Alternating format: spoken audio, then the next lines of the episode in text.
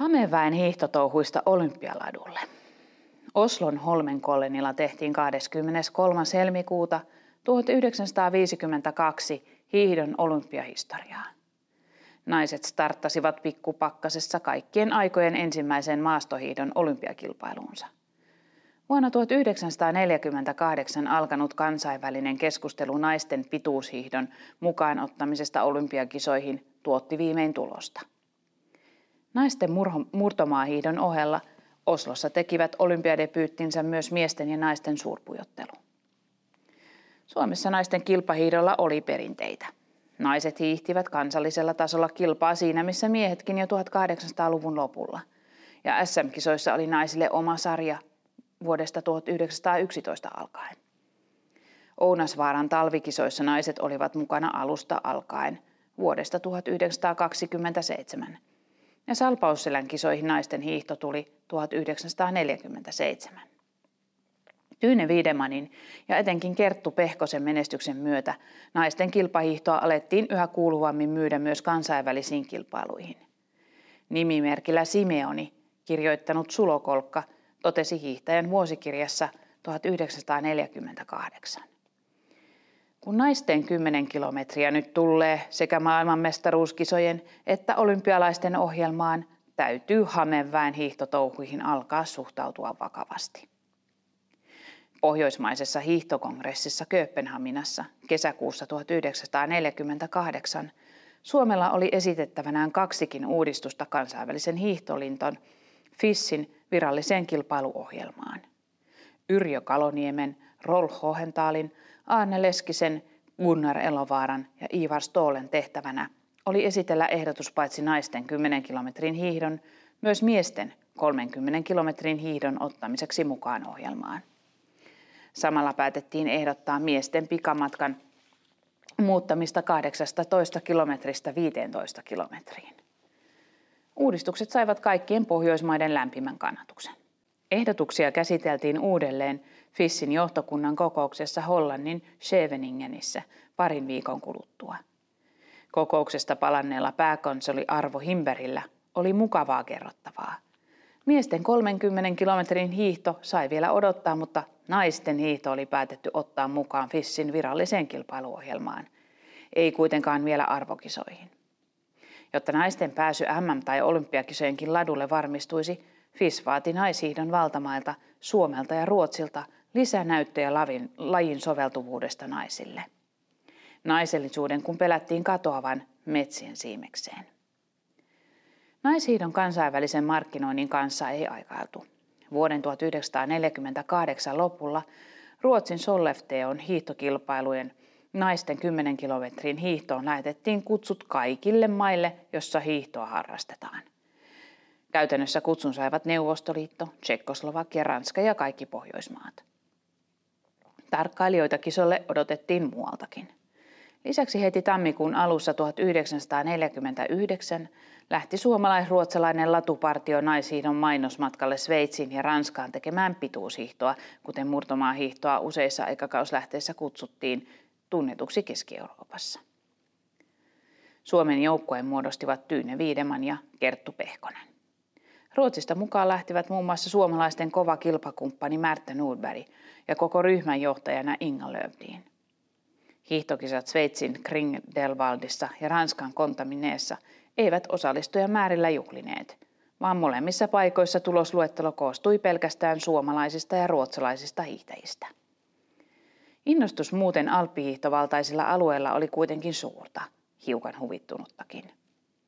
Pohjoismainen hiihtotapa sai lehdissä runsaasti palstatilaa ja Inga Lövdinin pitämä esitelmä naisten kestävyyshiihdosta houkutteli paljon uteliaita kuulijoita. Monille kyseessä oli ensimmäinen kontakti naisten murtomaa hiihtoon. Markkinointi tuotti tulosta. Sveitsin ja Ranskan kisoja seuraamassa ollut Fissin tarkastusvaliokunta sai todeta naisten selviämän hyvävoimaisina ja piirteinä 10 kilometrin hiihdosta. Niinpä Fissin hiihtokongressista Oslosta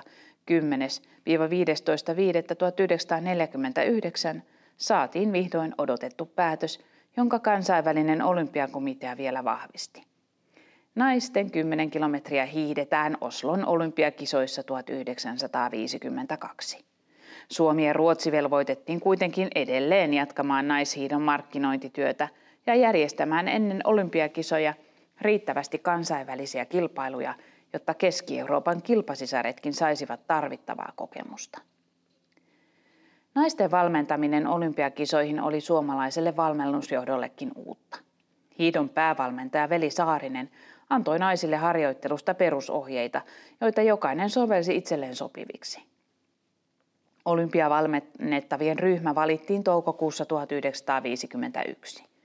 Suomen hiihtoliitosta siihen tulivat Tyyne Viidemanin sisarit Lyydia, Siiri Rantanen, Mirja Hietamies, Maire Haal ja Sirkka Polkunen. Työväenurheiluliitosta mukaan valittiin Tyyne Viideman ja Maire Saloranta ja ruotsinkielisestä hiihtoliitosta Eeva Höök. Oslon esikisoina käydyissä Holmenkollenin kisoissa 1951 naisten kisa hiidettiin omana erilliskilpailunaan paikallisen urheiluseuran järjestämänä. Lähtö ja maali eivät olleet varsinaisella hiihtostadionilla, vaan Vrognersätterillä hiihtomuseon kupeessa. Kisan 42 osanottajaa saivat hiihtää sananmukaisesti omassa rauhassaan. Kilpailua seurasi vain noin sata katsojaa, joista miltei puolet oli toimitsijoita ja lehtimiehiä. Norjan ensimmäinen naisten kansainvälinen hiihtokilpailu jäi samana päivänä käytyjen Holmen Kollenin mäki ja yhdistetyn kilpailujen varjoon. Suomen viisi kilpailijaa hoitivat osuutensa mallikkaasti. Ruotsin Märtä Nordberg vei voiton, mutta seuraavat kolme sijaa tulivatkin Suomeen. Mirja Hietamies oli toinen, Maire Saloranta kolmas ja Lyydia Viideman neljäs. Sirkka Polkkunen oli kuudessa Märtta Mänty kymmenes. Suomi ja Ruotsi hallitsivat kisaa mielinmäärin, sillä kymmenen parhaan joukossa ei ollut ainuttakaan Norjataarta. Aiempien vuosien ykkösiihtäjämme Tyyne Viideman ja Kerttu Pehkonen jättivät olympialadut jo ennen, kuin olympiavuod- jo ennen olympiavuoden alkua. Viideman hiihti vielä kaudella 1951, mutta olympiahaaveet jäivät sairastumisen vuoksi. Kerttu Pehkonen oli lopettanut uransa jo 1950, joskin paluusta kiersi huhuja olympiakisojen lähestyessä. Uusia hiihtokuningattaria odotettiin innolla. Siiri Rantanen oli monille vahvin ehdokas uudeksi suurnaiseksi, ja lisäksi menestystä toivottiin Sirkkapolkuselta. Mitä pidemmälle olympiatalvi ehti, sitä vahvempia alkoivat olla myös Lyydia Viidemanin esitykset. Joensuussa pidetyt toiset olympiakatsaukset kulkivat jo Viidemanin komennossa, eikä hän sillä kaudella hävinnyt enää ainuttakaan kilpailua. Ensimmäisenä ladulle olympiahistoriaa tekemään pääsi Suomen Sirkka Polkunen. Numerolla kuusi kilpaan lähtenyt Lyydia Viidemän oli kuitenkin heti alusta alkaen oma luokkaansa. Raskaan nousuosuuden jälkeen hän oli jo ohittanut kaikki edellä menevät kilpailijat sirkkapolkusta lukuun ottamatta. Etumatkaa muihin kilpailijoihin oli noin minuutti. Seitsemän kilometrin kohdalla kipakan nousun päällä sijainnut juottopiste oli käydä kohtalokkaaksi kultamitalin kannalta – Nienin, Nieminen nappasi niskasta kiinni ja toinen huoltaja kaatoi suuhun juotavaa. Viidemän muistelee ja jatkaa, ettei edes tiennyt huoltopisteen sijaintia. Noususta vielä hengästyneelle hiihtäjälle juoma meni väärään kurkkuun. Ja rytmi ja tasapaino sekosivat niin, että Viideman laski sivuun ladulta ja oli tyrmätä puuhun. Vaaran paikasta selvittiin onneksi kaatumatta, vaikka vain takin hihan repesi. Naisten olympiadebuutista tuli kaiken kaikkiaan menestys. Yleisön kiinnostuksella mitattuna suosituin olympialaji oli mäkihyppy, jota seurasi yli 100 000 katsojaa. Kannustajia ei puuttunut naisten hiidoltakaan, toisin kuin esikisoissa. Kisa käytiin miltei samalla radalla kuin miesten viestikilpailu. Raskaaksi ja vaativaksi luonnehdittua latua helpotettiin naisten kisaa varten muutamasta kohdin. Kahdeksan maan hiihtäjättärien Neuvostoliitto ei vielä ollut mukana. Menoa seurasi yli 20 000 katsojaa eli suunnilleen sama määrä kuin muitakin pituushiihtolajeja. Kilpailun jälkeen tuskin kukaan enää kyseenalaisti hiidon sopivuutta naisten kilpalajiksi. Lyydia Viidemanin, Mirja Hietamiehen ja Siiri Rantasen kolmoisvoitto ja lisäksi vielä Sirkka Polkusen viidessia olivat tietysti suomalaisille mannaa. Nykyhiihteistämme poiketen Oson naishiihtäjillä ei ollut ongelmia suksien valinnassa. Mukana oli vain yksi pari naista kohden, kaikki keskenään samanlaisia. Varasukset sisältänyt paketti oli ennen kisaa kadonnut jonnekin. Naisten suksihuollosta vastanneet yhdistetyn miehet voitelivat kaikki parit samalla tavoin. Oli siis saman tekevää, kuka milläkin parilla kilpailussa hiihti. Suksihuollon yhteydessä havaittiin yhdessä suksessa siteen kohdalla halkeama, mistä ei kuitenkaan mainittu kilpailijattarille. Keskeytys suksirikon vuoksi paljastaisi kyllä kenelle kovan onnensukset olivat sattuneet. Onneksi haaveria ei sattunut. Kaikki sukset kestivät maaliin saakka. Naishiidon ensimmäinen olympiavoittaja, Lyydia Viideman lopetti kilpailuurhansa olympiatalven jälkeen perustettuaan perheen. Hän jatkoi Suomen hiihtoliiton valmennus- ja luottamustehtävissä aina 1960-luvun alkuvuosiin saakka. Olympiavoitosta jäi muistoksi mitalin lisäksi lukuisia lahjoja.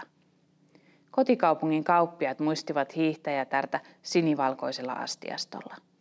Lisäksi kotiin kertyi kahvia, teeastioita, kukkia ja joka kodin peruskaluste, heteka. Kotikaupungin osan keräyslistaan kertyi 151 nimeä. Lahjarahoilla Lyydia hankki talven pakkasiin Turkin.